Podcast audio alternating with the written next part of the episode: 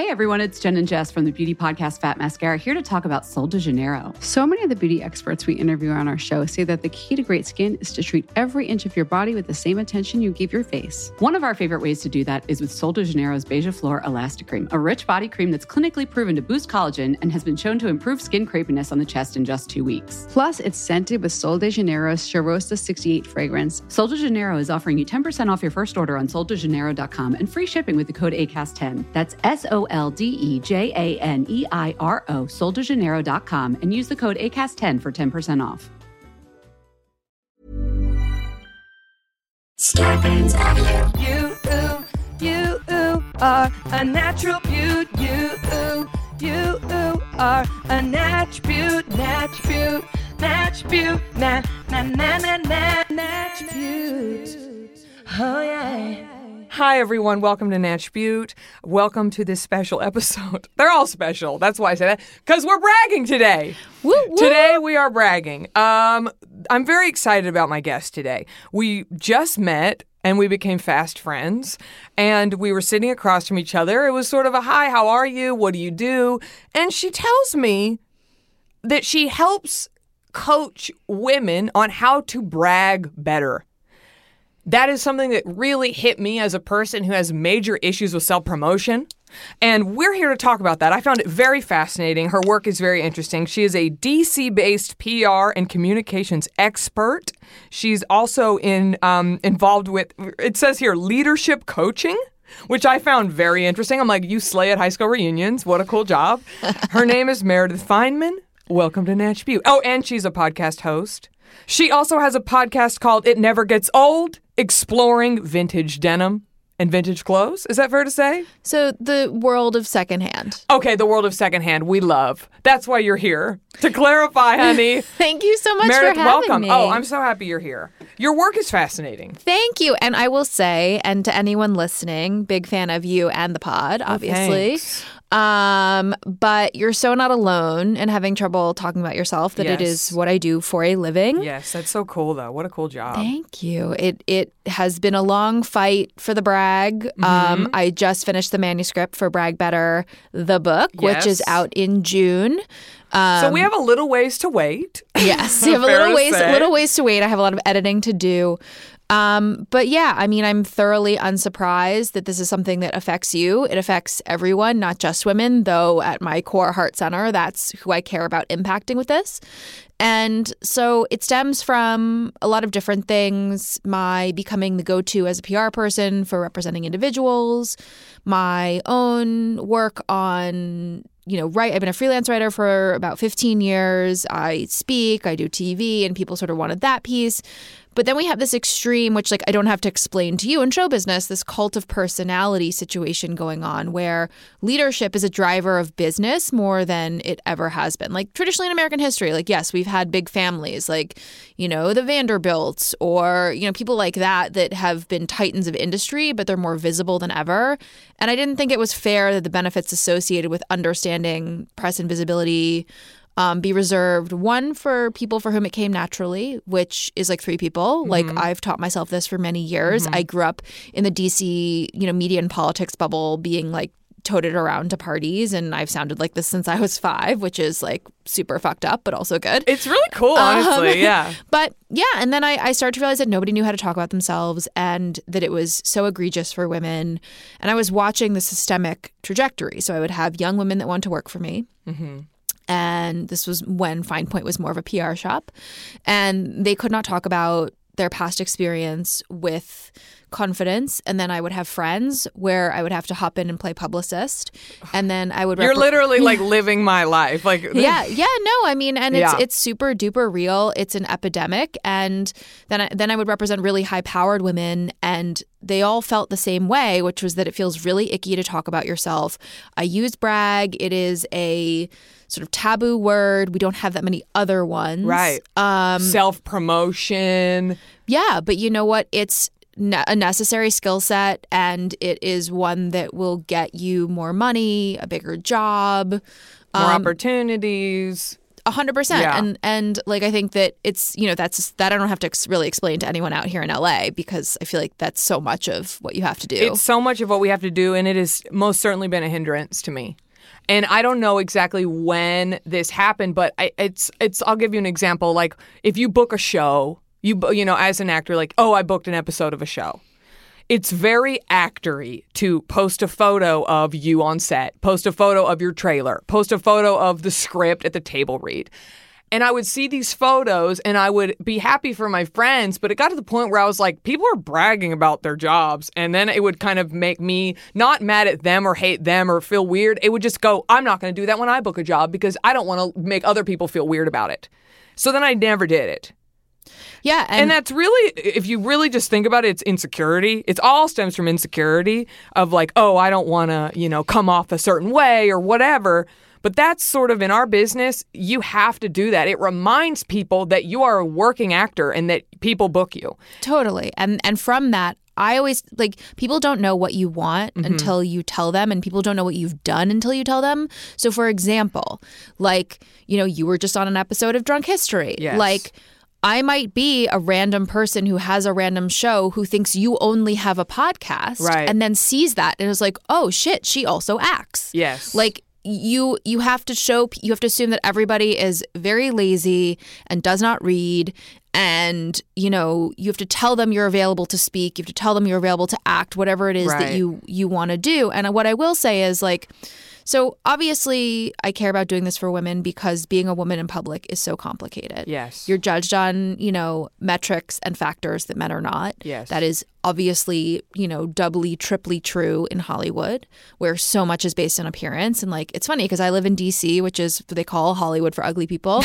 Um and it's it's super true uh and That's so funny. it's just like so based on intellect that actually sometimes it's funny sometimes like focusing on your appearance in dc is like a bad thing which is is funny it's just Right. all all ass backwards well, women are picked apart, you know. yeah, and it's an, but what I will say to you too is, I mean, at this point, I've trained and counseled like hundreds, if not thousands, of people, and particularly you're a Southern woman, where I, you know, in I'm making a generalization, but uh, gender norms also I would say in the South being polite, being very overtly feminine. yes. Um, I would put a lot of money on that having something to do with it hundred percent. And that is my argument is that it's a skill that everyone can learn. Yes.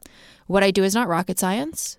So I call my audience the qualified quiet, which are people that have done the work but don't know how to talk about it. Mm-hmm. That's me. That is not a weakness, it's a strength. Mm-hmm. Um, and as I said, what I do is not rocket science, it's the icing. So basically, what's much harder is spending the time and doing the work and, you know, crossing all the T's and dotting all the I's. Like that stuff is takes a lot of time and energy. This is just a sort of different cringy muscle that you have to flex. Yes. And it's so hard for women for so many different reasons. You know, you don't have good examples. Uh, you have a lot of people screaming, and then the rest of us like not knowing where to even begin. We have this horrific inverse relationship between volume and merit. We reward loud voices. And as much as I'd like to be optimistic and say that I think we can get the louder people to be quiet, I do not believe that. I think it's about getting the quiet people to be loud. But Yes. as a woman, so you're judged on metrics that men are not.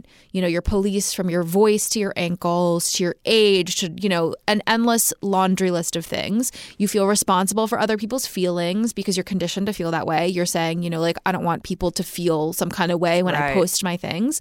But also, like, historically, positive attributes were associated with passive behaviors for women. Like, she was demure, she was coy, she was shy.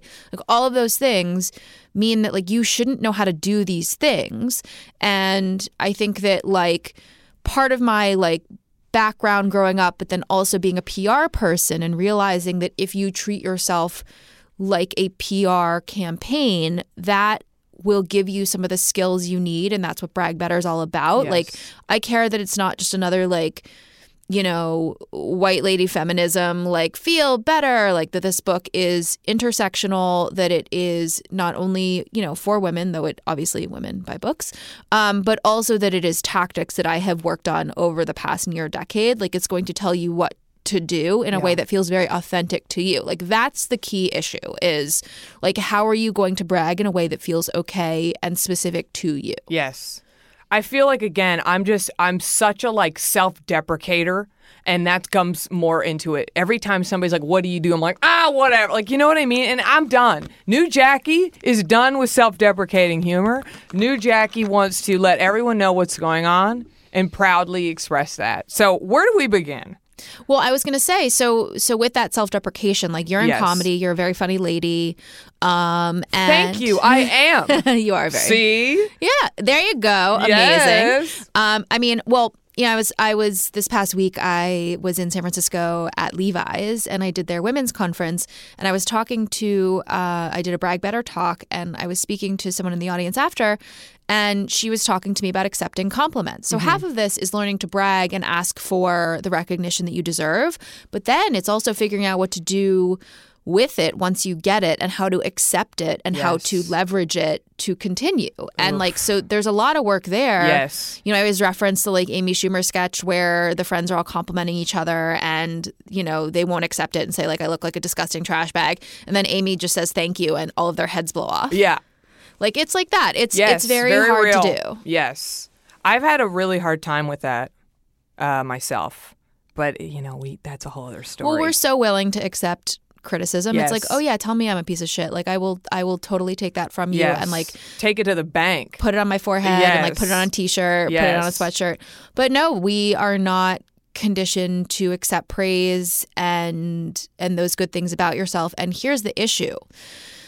So when you don't accept it, it it makes it stop. Um and then it can't give you other opportunities. So one thing that I always talk to people about is like cut out those terms like shameless plug, shameless self promotion. I hate to brag, but what you're doing with those qualifiers, You're demeaning what you're about to say. well, you're trashing yourself before anyone else can, Right. which is a defense mechanism. But what you're also doing is saying, like, I can't stand behind this accomplishment. And your reader or your listeners, like, if you were to like post something and said, like, shameless plug, then I'm like, well, I don't know what to do with this. As the reader, I feel the anxiety that you feel. It's transferring to me. And if you don't want to hype yourself, like I don't know what to do, and it stops there. Right. So like it it has a negative effect on the people you're saying it to, but also then I can't champion you because I know that you don't know how to feel about this thing. And instead of saying like so so excited to have been on this episode, like check it out, like like so grateful and thrilled, um, then I'm like oh okay, like I will share that right.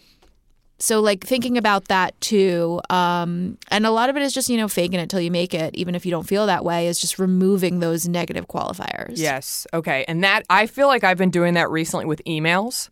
I go through before I send an email and I erase apologies and I erase I feel that maybe I think and I cut all that out cuz I'm like stop lessening what you're feeling. Stop, you know, stop apologizing so fucking much for everything. Yeah You know? yeah 100% and all this is like melded together like i sit in the in the sort of bragging corner in, in that i have found a way to sort of weaponize public relations and language and writing in a way that feels good but it's all intrinsically tied like Yes. imposter syndrome you know women and language and asking for what you want like it's all around the same themes Yes. um, and we all do that in emails. Like, you know, it's funny because as a writer, like exclamation points I cut out a long time ago, but we Yeah. want, I put a lot in emails. Sometimes I go back and I'm like, Ugh. yeah, but you know, we want to soften the blow. I mean, Right. women are conditioned to also just be soft and be not be demonstrative. And, you know, one thing I'm really keen on is like,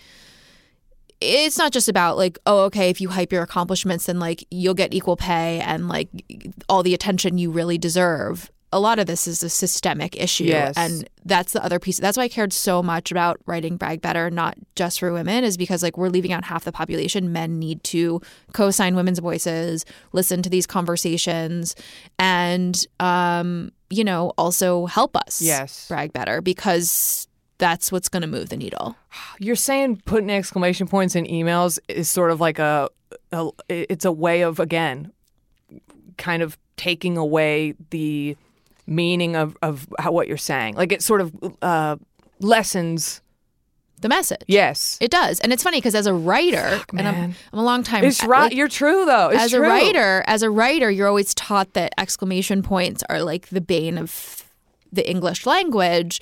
Um, and it's funny because in my book, I had a I, I was like, okay, you get two exclamation points, like in seventy thousand Wow. words, like, Yeah. you know. And I went and even removed some be- myself. I mean, it's it's hard every day. Like this is not my first book. I collaborated on a book before this that was a big data book, and the only thing I've ever known that I wanted to do was write a book. And I wrote this book, and everyone was complimenting me on it. And then I'd be like, "Oh no, but like you know, these are like not my ideas," and like I just like you know, like Right. no. Instantly just And yeah. and so nobody's perfect at this. Like it's a, it's I just also know that it will help you get more money and Yeah. get bigger jobs Yes. and like you know that's you're leaving money on the table by not bragging. Okay, how do we get more money? How do we brag better?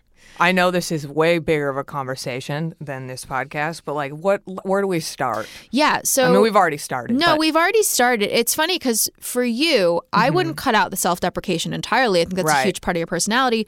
But you do have to watch the line you're towing between, um, you know, self deprecation and verbal undercutting. Okay.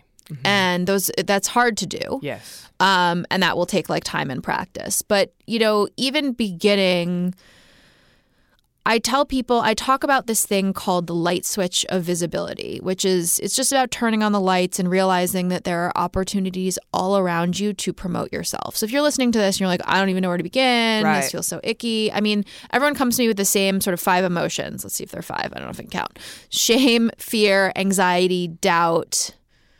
That's four. I, and then there's some fifth that people always tell me maybe it's four. But anyway, Horniness. yeah, horniness. Yeah. Yes, that. I am so anxious and I am so deeply horny. So, um, I'm horny for compliments. uh, but it's the, the- you know things you wouldn't think of like your email signature. Right. Does it have all the appropriate links to your personal site or things you want to see or your most recent podcast, Jackie, or like your most recent appearance somewhere? Or an article someone wrote about you, and then your bio. Like people—that's the original bragging spot. Right. People, you know, throw in the kitchen sink there. If you are a woman, use your last name, not your first name. Don't use it as an excuse to get cutesy. Um, that is a medium I think won't change. Uh, and that is like the original braggadocious spot. That makes so much fucking sense. I mean, the examples of people I know are going through my head of like what Yeah. is in their Instagram bio or their Twitter bio. And so what I'll say too is all like so there are a million different tactics. You can buy brag better in June. Yes, like I will be uh, yes, a relentless uh relentless promoter on this this book. I can't wait. extravaganza. I truly can't wait. Well, now. I really have to like live the message. Yes. So like I guess I'm gonna have to get like leggings that say brag. Well, I am gonna do brag swag. So like I'm Mm-hmm. just it's just gonna be my whole body all the time. Like buy my book. Um all of these small places, your bio, your resume, your LinkedIn, your social media. I'm not even on LinkedIn. Yeah, I'm probably gonna make you get on LinkedIn. Okay. I've been asking Twitter if I should get on it. Yeah, I mean, I'm a fucking business owner. Um, no, but I always use this example on LinkedIn of like a lot of it's spam. And I've written for every business. I write about business, entrepreneurship, and women's issues, sometimes how they all intersect. And one place that always gets me a lot of business is writing for Harvard Business Review. And this someone had messaged me on LinkedIn, which is, you know, a spammy way to get to people, but people really use it. And he was like, Hey, I read this article. Like, can I talk to you? Blah, blah, blah. And I was like, Ugh, okay. Like, whatever, ignore, like, move to email, fine. And he was the former CEO of like a Fortune 500 company. Wow. I was like, Oh, well. Hmm. Um, so, so, but, but what I was trying to say was that all of these different places, whether you care about them or not, add up to a mosaic of who you are and who you want to be online and offline. And the mm-hmm. biggest thing in PR is you want to control that conversation. You don't want anyone else guessing who you are and what you want. Like I if you want I want to know what you want because people are lazy and you have to hand it to them on a sort of a silver platter. Right. And and I would say just like looking at all of that and saying like is this communicating what I want? Ask someone you know. I always, you know, say like ask a friend, a family member, a loose connection, a colleague, and say, like, what does all this stuff tell you about me? Like, Right. what do you think I do? Like, asking that's really helpful too, is like asking other people to explain what you do. And if they, if it's so off, you're like, oh, well, I need to make sure that I'm Okay. communicating that Yes, better. this is very interesting. Do you recommend like kind of having a script ready for yourself? I've scripted out things for household name CEOs. Yeah, I mean, Yeah. people get really nervous. Like, Well, just like I can't even tell you how many times in the past five months I've been somewhere with Ben. And I hear the speech, you know, I could tell it to you right out. And this is a compliment of what he's up to, what he's been doing. It's beautiful. And then they'll go, What do you do? And I go, I host a podcast.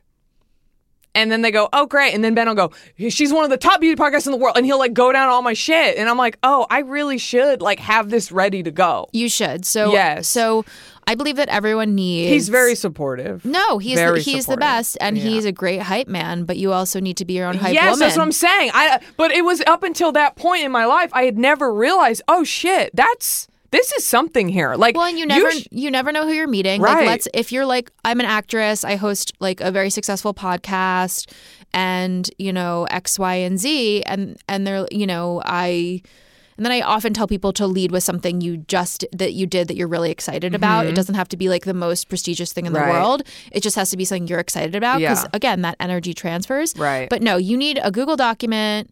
So like everybody listening, uh, put a quarterly calendar reminder to update your bio. Mm-hmm. You need like a Google Doc or a running doc, a long, a short, and a two line bio so that you're not always reinventing the wheel and then you can, you know, update it and update and this is update it. genius. Thank you. I Thank mean, you, thank you. truly. Um, but having that running document will save you a lot of time. Mm-hmm. Like if you're doing a panel, if you're doing a conference, you send them the short bio because the other thing too is like you don't want to send them this this long bio and have them figure out what's most important Right, right. and then it not represent what you want. Like again, it's just about controlling your own narrative and conversation and I will tell you, it is a lot more difficult and significantly more expensive to change your narrative than it is to create it. This is so fucking genius. Like I feel I, I can't wait to re-listen to this. I my feel like God, I'm gonna. I feel like I'm gonna re-listen to this all the time and like you know get my shit in order. Uh, well, I, I'm I'm deeply honored to be here, and um, I can't wait to watch you become your own hype woman. But I will say, like, certainly where you're from, your family structure, Mm-hmm. the Southern thing. When I counsel um, British people, Canadians, there are a lot of cultural factors here. Mm-hmm. Like, it's a it's a it's a systemic problem. Like, I mean, it's also just a lot of it is just inherently sexist bullshit. But like, Right. you know, I think that. Um, It comes there's a lot to unpack. I mean, I'm in therapy twice a week for the first time in my adult life. There's a lot to unpack. I've had a lot of boundaries stepped on over my life and uh I was silenced. You know, I think it's fair to say uh, I was silenced that for a good amount of my life, and I'm now working on that. So this is yes, I'm about to cry. I cry very easily these days. Um, I'm learning a That's lot. good. I'm learning a lot, and it's very interesting work, and I'm Yeah. very happy I'm doing it. And every day I'm learning and changing and working on things. And this is something that I'm going to work on, that And I need to work on. and it's know? so hard and i want to honor that too that it's very difficult and i will say too like you know being very clear that you know as a white woman i get the sexism piece but i don't have to deal with the racism or you know as a straight woman the homophobia Right. piece like and really honoring that but what i what i your old stories which are you know what is told to you about visibility about bragging about using your voice whether it's you know you gave a presentation on something you loved in fifth grade and everyone made fun of you and you said you weren't going to do it again Right. or your family structure and and you know what gender roles were performed to you and what you saw growing up Right. and i was going to say also like you know being a southern person and people generally being more conservative and polite and Yes. wi- you know ideas of women Yes. um, again, these are large generalizations, but uh, those all affect how you carry that into how you hype yourself in your career. And that's something I work on. I never thought I would with all my clients, but I always go back to like, you know, what do your parents do? What were you like growing up? What's an example of you using your voice and it feeling good when you were young, you using your voice and it feeling bad? And I will say too, like, you know, I guess I've always been a loud woman and that has not won me necessarily a lot of friends at certain points in my life. Um, and I was definitely like, you know, the anxious like kid that sounded like an adult that like sat with the teachers at break. I was love like, that, When's though. my mom coming? It's such a mood. yeah, I'm a big dorky mood. oh, big dorky mood. I love it. Oh yeah. Hey, I'm Ryan Reynolds. At Mint Mobile, we like to do the opposite of what Big Wireless does. They charge you a lot, we charge you a little. So naturally, when they announced they'd be raising their prices due to inflation, we decided to deflate our prices due to not hating you. That's right. We're cutting the price of Mint Unlimited from $30 a month to just $15 a month. Give it a try at mintmobile.com slash switch. $45 upfront for three months plus taxes and fees. Promo rate for new customers for limited time. Unlimited more than 40 gigabytes per month. Slows. Full terms at mintmobile.com. Oh, I don't want to cut this short, but I want to get into the fashion a little bit. Yeah. Because this is another thing. Like, I talk about brag better. Like, you sat down in front of me, and within 10 minutes, I was like, this is the coolest person I've ever met. I mean, I was like, Stop, but I wa- don't stop. I was like, oh my God, really cool job. Very smart person. Lots going on. And chic AF denim jacket. Oh, thank you. Well, we got to find you one. So, Yes. yes. So, I also, And so, when did this passion of yours start? Secondhand clothing. Uh, I was 11. Okay. So, You were sitting with the teachers. I was sitting with the teachers and I was like, "Oh my god, I love your blouse."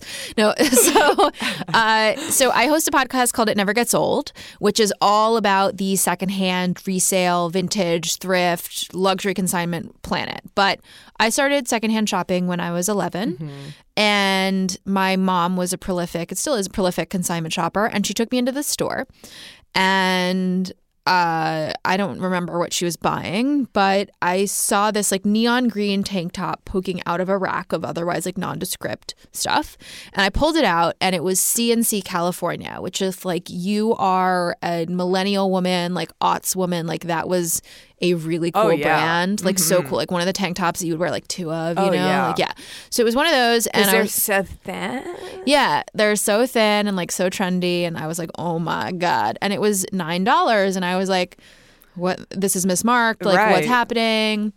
Um, and the the lady uh, who ran the store, and she was like, "Well, it's consignment." And I was like, "Well, I don't. What does that mean?" And she's like, "It was it belonged to someone else first. And I was like, "Great!" I like took the tag off and like put it on immediately. Yeah. Like never bothered me, and I never looked back. And so, for me, I always have loved fashion. Mm-hmm. I have a lot of very, very high end designer clothing, and I would say 90% of it was worn by someone else first. It, and that has just become my hunt since. I always come to LA and get all my jeans and t shirts at Wasteland and thrift stores. And now with hosting It Never Gets Old, I, I started it because. I've always done this on the side, mm-hmm. like help people sell their wardrobes. Like I have made money on my closet for two decades. Wow. And then You're I like pour- early Kim K. I Remember know, that's what she used to do for a I living. I know, I know. Like shout. I mean, they're all a whole mess now. But like you know, she that was her original hustle was selling that stuff on eBay. Mm-hmm. But yeah, I have bought and sold clothing for two decades, and like people don't realize that your closet can be a turnstile like that, and that's how I treat it. How and thinking about buying for resale value, and so people started to Very ask me. interesting. Thank you Yeah. and all my friends like friends of friends like random people would be in my dms being like hey where do i sell this jacket? And so i just started i decided i wanted to start educating people on how to do it. And then it really got me into the sustainable fashion world. And i what i always want to tell people is like you can get almost anything you want secondhand and you're not going to pay anywhere near retail. It's sustainable. It's the most sustainable option. Um, and it's i find it really fun. So we got to find you a levi's jacket. Yes. Which are everywhere. Um, one of the episodes I sent you was on the wide world of of denim. I have a denim issue. I love denim so much. I was at Levi's and I was like, oh my god, man. everybody was wearing the The mothership. The Yeah, flies jackets, like all these like one off samples of jackets that I'd never seen before. Um, but yeah, I mean, the world of secondhand is there for you. Like you're someone, you're a vegan, you're someone who like cares about these sorts of things. Like, These shorts, I bought these at the Melrose Trading Post. yeah, I love Melrose Trading like Post. I don't know, six years ago now. I don't know who owned them before, but I love them. exactly. You know what I mean? I wear these all the damn time. throw them in the wash. And a lot of times too, like we've just made too much stuff and we have too much stuff. So like a lot of people get icked out, and I like go into all these different themes on the podcast, but but a lot of this stuff hasn't been worn before. If you wanted to only buy secondhand things with tags on, I went to the Real Real store on Melrose, which is like super fancy and like has all the has all the like fancy things. But it's a huge part of sustainable fashion now, and I believe that the future of fashion is nothing new. Like we already have enough stuff. Yeah, I love Um, that. I'm so, I'm so about that. Uh, you were saying something about like fast fashion versus sustainable fashion and Mm-hmm. the trends and the mm-hmm. growth and eh, eh, and you had said I think you had said when we met like that fast fashion is actually underselling.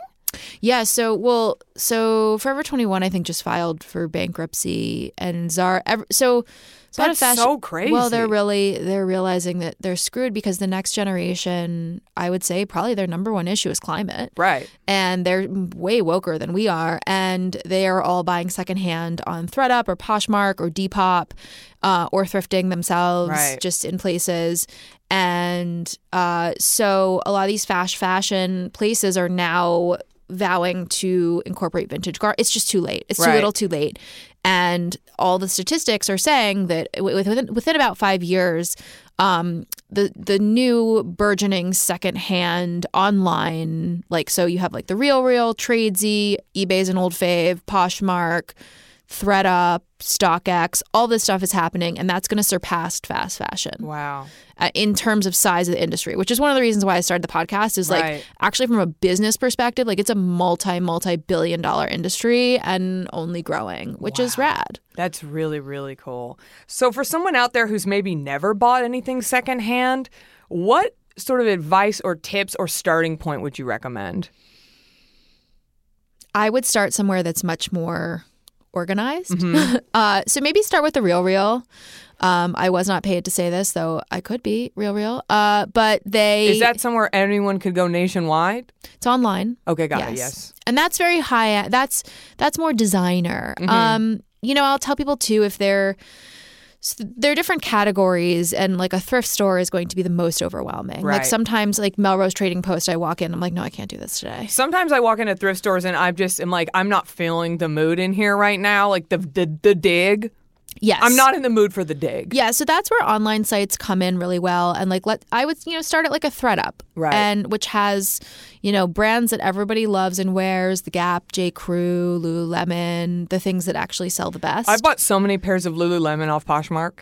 yeah, The day I figured that out, I was like, oh, wow, I don't have to pay all that money for these. And I don't even have to feel bad, really, because, you know, Lululemon has its own kind of vibe Yes, going. yes. And if you buy them secondhand, that's a race. In the words of Jia Tolentino, Lululemon is uh, late capitalist fetish wear. Okay. mhm. But I'll tell you what, great leggings. They fit great. No, totally. But what you know, it's funny. People, a huge misnomer is that like what sells best secondhand. If you are also thinking about selling your closet, which you should. I mean, donating is very important. There are a lot of people that need clothes Mm-hmm. Yes. and donate to places that will take it, and if they don't, we'll re- recycle it sustainably. Mm-hmm. That's important. ThredUp does that actually.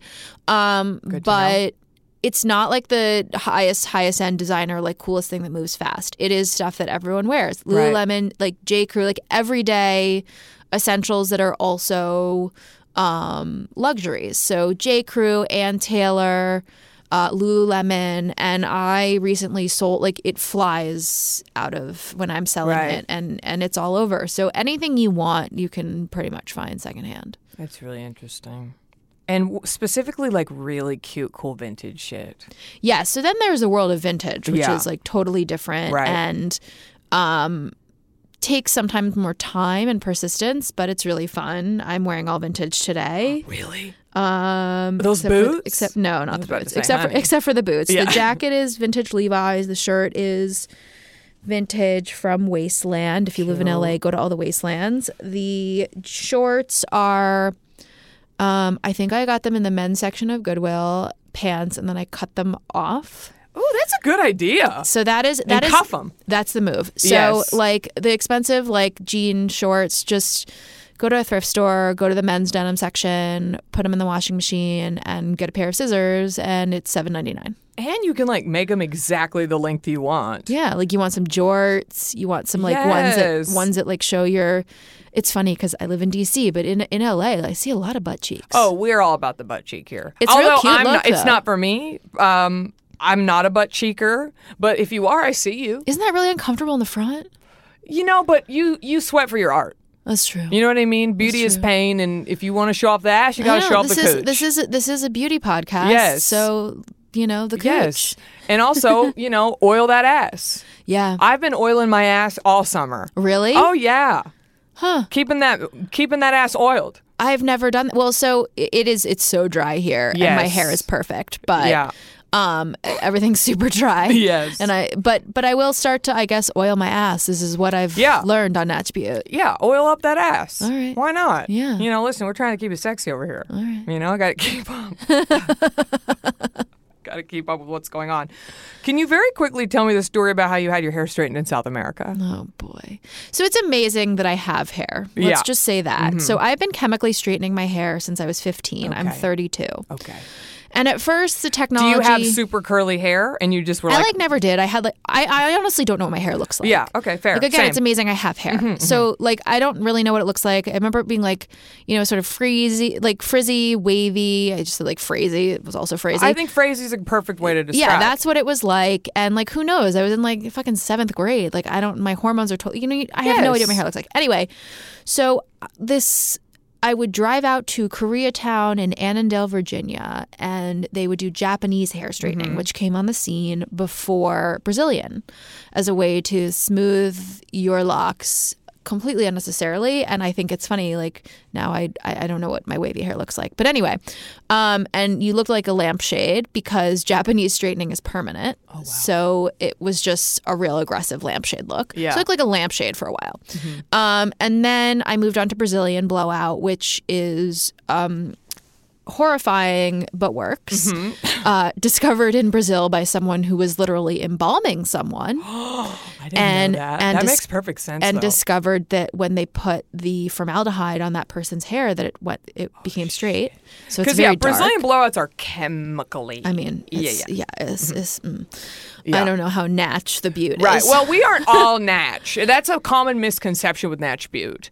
Uh, it more just pertains to like our natural beauty as a person, as opposed to like natural products. got it, got it, got it. Yeah, because I would say Maybe I mm. should put that in my two-line bio or my like paragraph. Just Let to, me like, read it over. Okay, I need to see it in I will send it to then- you. yes. Perfect. I'm effectively your publicist. So, um, Fine with so then I moved on to Brazilian blowouts, Mm-hmm. and I used to live in Argentina.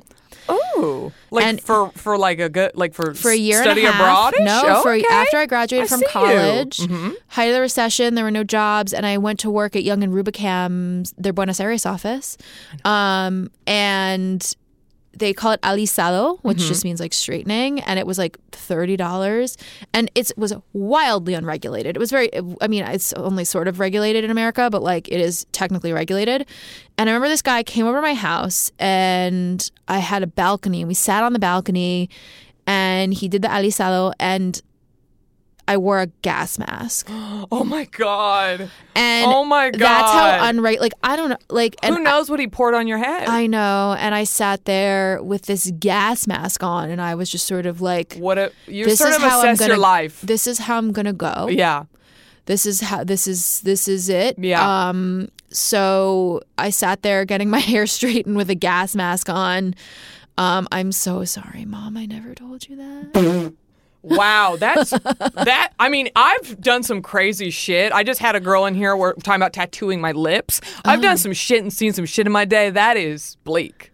Yeah, it was it was very dark timeline Yeah. and I just can only imagine like what my neighbors thought was happening, but um But I, you survived. I know, but uh, now I have so many more questions because I haven't thought about it a lot Right. since it's like where did he procure these gas masks? Oh, Is yeah. he like I need to buy these for hair straightening? Did he did he learn that he needed a gas mask because someone else had killed died? someone. Right, right. But at least he had the embalming fluid ready. I still get his promotional emails. These janky like alisado. It's like only blah blah. But I still do the Brazilian blowout and I stand and and but yes, it's no longer with a fucking gas mask on. Wow, that's one of the craziest beauty stories I've ever heard. And that's saying a lot. I've done 130 episodes this show. wow. So congratulations, Meredith. I can brag about that. That's I right, the the most craziest horrifying story. story. You sure can. Thank you so much for being here, Meredith. Thank tell you us. for having I know your book isn't going to be out for a while, but tell us Yeah. your social media, where we can find you. I know you have a really fun newsletter It's true. The that brag I- rag. that was forwarded to me by Ben, oh, So- Ben doing the Lord's work. and I will now sign up for it myself. And we should talk about maybe me doing one and you helping me with that. Why yes, not? actually, that's yes. So Yes. subscribe to Jackie's newsletter. Yes. that doesn't exist yet, but will. Mhm, yes. Uh, so I'm Meredith Fineman. You can find me everywhere at Meredith Fineman. Love. MeredithFineman.com.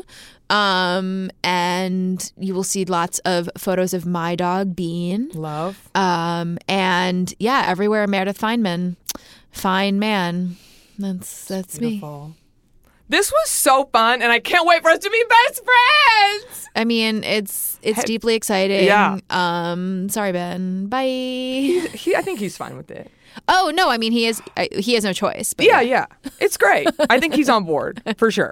Of course he is. Yes. Okay. Well, I don't want to talk about him too much. This is Okay. about us. Yeah. You know what I mean? Yeah. Um, but I will say, like, th- he's a great hype man. He got me in this room with you. You know what I mean? So Yeah. we're gonna brag better, baby. And a huge part of bragging better, I will say, is hyping your friends, passing the microphone to people that you know might, Yes. whose voices might not be heard. I believe mm-hmm. that is your an obligation. If you are someone that people listen to, it is also your job to make sure that you pay it forward. And Use your privilege to someone else's advantage. exactly. Yes. and and I, but a huge part of bragging better is doing so for others. A rising tide lifts all boats, um, particularly among women. I feel like that's exactly what I do on Attribute. yeah, and it's it's that's that's a huge part of this. Is like we can't do any of this alone, and you shouldn't. And the truth is, like, you know, in the words of you know Aminatou Sow and Ann Friedman, the shine theory, it's like you know you know when you shine, we all shine. I agree 100%. so And I'm shining, babe. Yeah. Okay, we got to get out of here. Meredith, thank you so much. thank you. Everybody remember, um, you deserve to be happy. And I also think that ties into this as well. I deserve to brag. Mm-hmm. Yes. I have things to brag about. I should be, I am proud of what I'm doing. Bitch, you were on TV. Yes. So you, Multiple You times. deserve to be happy. You deserve to brag. I'm talking to you. Don't forget to cream your neck and keep your fringe fresh. Scarpins Avenue, a podcast, a podcast network. Hey everyone, it's Jen and Jess from the beauty podcast Fat Mascara here to talk about Sol de Janeiro. So many of the beauty experts we interview on our show say that the key to great skin is to treat every inch of your body with the same attention you give your face. One of our favorite ways to do that is with Sol de Janeiro's Beija Flor Elastic Cream, a rich body cream that's clinically proven to boost collagen and has been shown to improve skin crepiness on the chest in just two weeks. Plus, it's scented with Sol de Janeiro's Cheirosa 68 fragrance. Sol de Janeiro is offering you 10% off your first order on soldejaneiro.com and free shipping with the code ACAST10. That's S O L D E J A N E I R O, soldejaneiro.com, and use the code ACAST10 for 10% off.